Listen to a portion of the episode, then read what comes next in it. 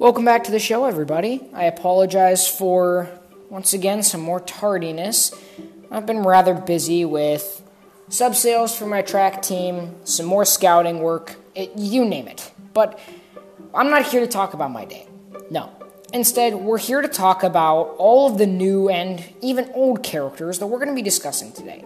In the past, I have a tendency of introducing characters and then not really doing anything with them. And quite frankly, I think that needs to come to an end. So, let's talk about something new today. So, with that said, let's use the phrase out with the old, in with the new. No, what am I saying? It, forget it. Just enjoy the episode.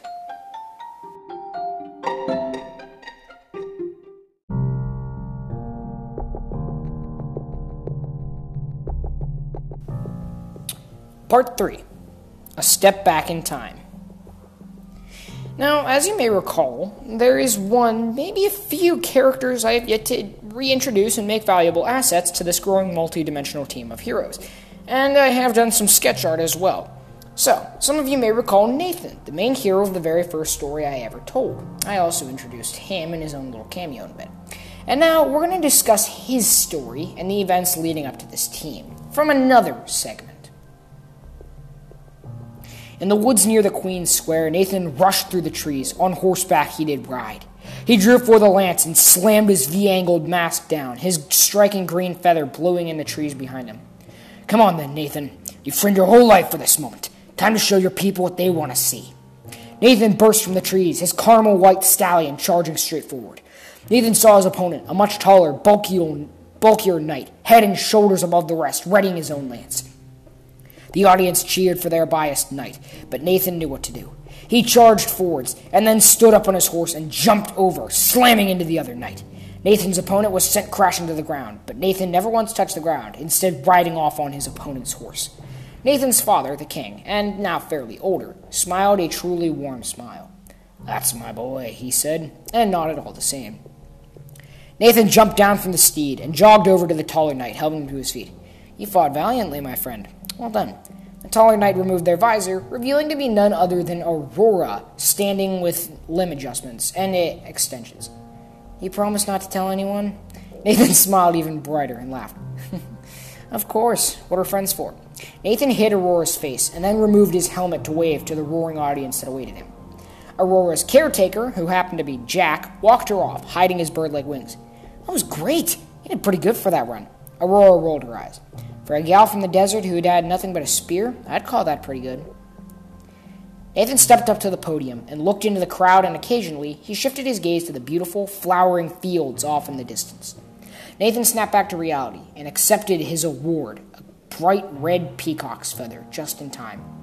He was credited with completing a new jousting tournament in which you would ride horseback, hit a few well placed targets on a race course from opposite ends, and then draw a lance from your sheath to charge through the tree line and joust.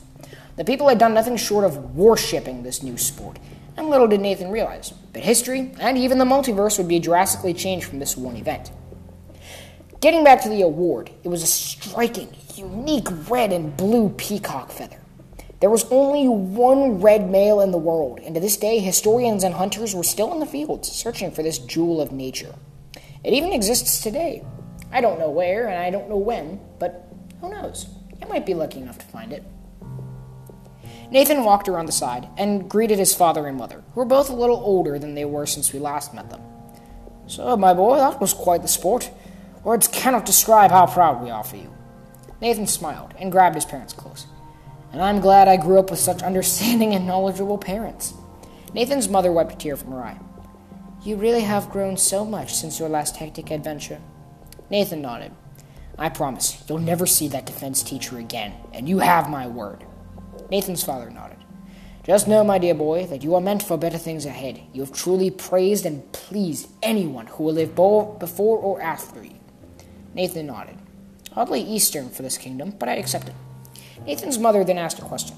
Where is Leonora? I thought she would have been here today, considering that you two are in a relationship.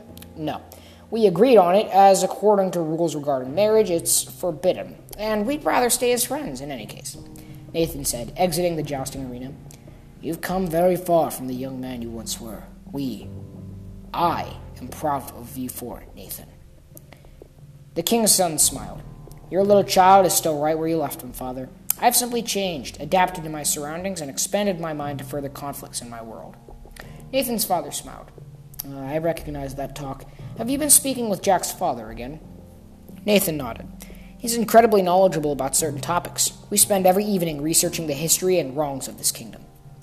As Nathan advanced up the graveled road to the castle, his boots crunching on the rocky terrain, he shook his head. But I'll always make time for you. In the past, I may have been resourceful and energetic, but now, in later years, I act with courage and efficiency. Nathan's father put a hand on his son's shoulder. Your mother and I are off to get ready for the ball. Don't be late like last time, okay? Nathan nodded. I'll get changed out of this armor and go put something more lightweight on. Nathan's parents strode up the walkway to the castle gates and disappeared from sight. Nathan then turned away and walked through the castle gardens. He threw off his boots and chestplate, swapping the bulky armor for leather and chainmail, and he tucked his helmet under one arm as he walked through the sunset forest. Hello, Nathan. It's good to see you again. Nathan grinned and turned to see his one friend who hadn't shown at the joust. Ah, Leonora, what brings you out here? The once young and starry eyed friend of Nathan's, now dressed in longer orange and blue robes with blacksmith gloves, jumped down from a knight statue carved from andesite. Well, I suppose the usual work. Nathan nodded. It's good to see you again, regardless of the circumstances. Leonora shrugged. It's good to see you any time. She moved closer, but Nathan held out his hand. Hey, remember what we agreed on. Leonora backed up and put a gloved hand on her hip. You mean what you agreed on? She raised an eyebrow. Nathan rolled his eyes and sat down on a bench. Doesn't matter to me much. Lately, something's been plaguing me. Leonora sat down next to him, and her hand began to glow with a warm and reassuring ember of golden light. Well, tell me about it. I'll see what I can decipher. Nathan sighed and began his tale. You recall whatever that forest wizard said? The crazy guy. Take this key and follow its trail. You may like it or be killed by it, but only your heart can tell you what will happen. I've been racking my brain to try and figure out what it means. Leonora's eyes opened, and she slightly withdrew, trying not to make what she found entirely obvious. Well, I hope you find what you're looking for. Sorry we couldn't talk more. I have some business to attend to. Nathan grinned and stood up. Don't you always? Have fun with your magic cult. Leonora and Nathan embraced before Leonora opened a portal and stepped away clutching her witch's hat. It's not a cult, it's a.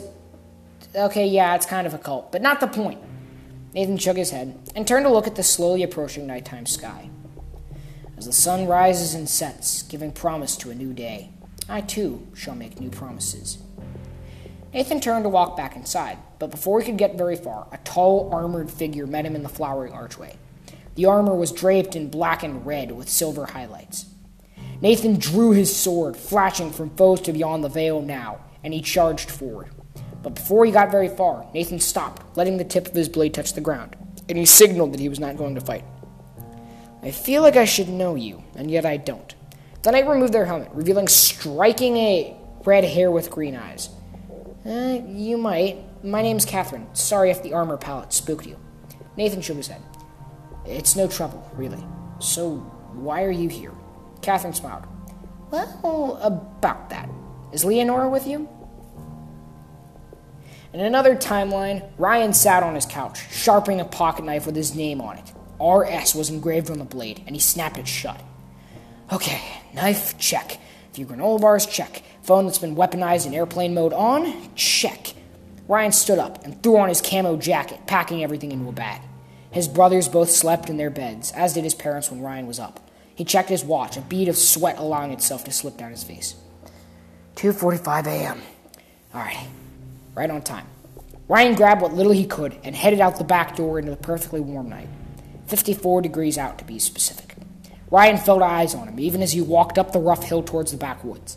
Not just from his chickens or the deer nearby, no, but from the trees in the ground. If any one of you wants to live, then I strongly suggest you lower your guns and walk away, right now.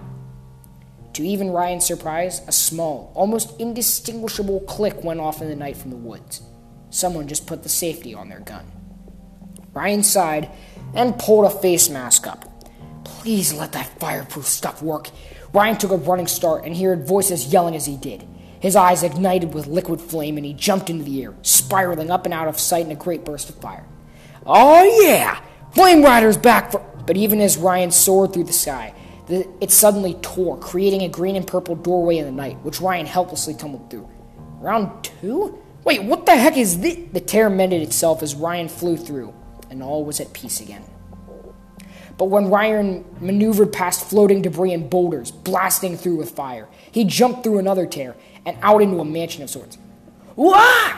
Ryan yelled as he crashed onto a table and bounced across the marble floor like a bowling ball. He came to a stop against the wall and sat up, clutching his head. Okay, ow! That hurt. A lot. Ryan looked up and dusted off his jacket, then remembering to swing his bag around. Oh, sweet! He dug through. So this stuff is safe here. But as Ryan stood up, guards and rich people surrounded him. Okay, okay, I get it. Iconic rich people don't give a crap about peasants until they get into the rich people's own territory joke. Yeah, yeah, go ahead, kill me. But instead of the guards rushing forward to apprehend him, a voice called out, Stop! What's going on here? Ryan looked through the crowd to see a kid, maybe a little over his age, walking forwards. The kid had rainbow tinted armor with what looked like boots that could connect into a drill, and he held a helmet of sorts in one hand. Do you mind telling me who you are before you start breaking stuff? Ryan asked. The kids shook their head. Uh, my name's Emerson. You could call me that, or Pride. Doesn't make a difference. Ryan nodded. Pride. Well, that's pretty evident. Pride nodded, not even looking down at his armor. Yeah, pretty much. I assume you're not from around here? The guards kept their weapons loaded and ready, but Ryan stood up now, igniting his hand on fire. Yep. You ever seen this in your world? Pride shook his head, tossing his hair to and fro. Nope. I've seen giant, smoke covered hellhounds and all sorts of demons, but never that. Ryan extinguished the flame and waved his hand in the air to cool down. Yeah, something doesn't feel right, and I get the feeling you and I might play some big role coming up here. Pride put one hand on their chin and took the scent. Hmm. Stranger things have happened, but my world's been acting weird recently. Violent earthquakes, more nightmares creeping through. It's not getting to be very pleasant here. Nonetheless, I'll take your word for it. But where do we go to solve this issue? Ryan shook his head. I'm not too sure about that myself. But one way or another, I think we're bound to find out sooner or later. And no sooner had Ryan said this than yet another portal opened, and two more fingers tumbled through the marble into the marble polished foyer. Pride and Ryan both hurried down, Ryan floating down with his fire powers, and Pride using his drill boots on a special line in the wall, which allowed him to glide effortlessly down. They both reached the overbundled figures, and Ryan helped one of them up. Hey, what's with the giant hat? Pride immediately perked up. Giant hat. Oh. Wow, no, that is a big hat. The man stood up, clutching his arm, which was slowly dripping blood onto his trench coat. Ah, great. First I'm dead, then somehow I'm alive again, and now I'm here. Ryan looked up at the cloak figure in shock. You died? Wait, did you go to heaven? What was that like? The man wrapped his arm up with a gauze pad and jammed a stim pack into his elbow. It sucks. Even worse than hell by far. There's nothing to really do up there. You just sort of. Jack? The man turned his attention from Ryan to see his partner, a woman in a white lab coat with fashionable sneakers and two glowing red horns above her tinted glasses. No way! Cynthia! The two rushed forwards, Dr. Cynthia leaving Pride's assistance, and the two embraced before Jack staggered backwards. Ow, ow, ow! Careful on the arm! Cynthia covered her mouth with one hand, keeping the other on his good shoulder. Ah, sorry. What even happened? Were you shot? Jack shook his head. Nah, I'm alright. Jack and Dr. Cynthia's warm friendship was cut short when they turned to see Pride and Ryan, with guards and mansion staff standing behind them. Oh, right, sorry about that. um, Jack straightened himself out and took his hat off, revealing surprisingly tan skin and hair as black as night to go with his bulletproof gear and trench coat. Uh, my name's Jack. You could call me that or the Sin Hunter, and this is my wonderful pal, Cynthia. She's a shapeshifting demon. Cynthia waved and removed her glasses to clean them. Sorry, I'm blind as a bat in daylight without these. Pride nodded. Let me guess, you two just magically teleported here after getting a sense that you're needed for something? Cynthia looked at the two children in shock. Actually, yeah. Wait, how did you two know about that? Ryan shrugged and then motioned with his thumb to Pride. You might want to let him do the talking. Out of everyone here who just teleported faster than Brad, I think we have some gathering to do, and not a moment to waste. Jack nodded. Well, we can help out any way we're needed. You point us in the right direction, kid.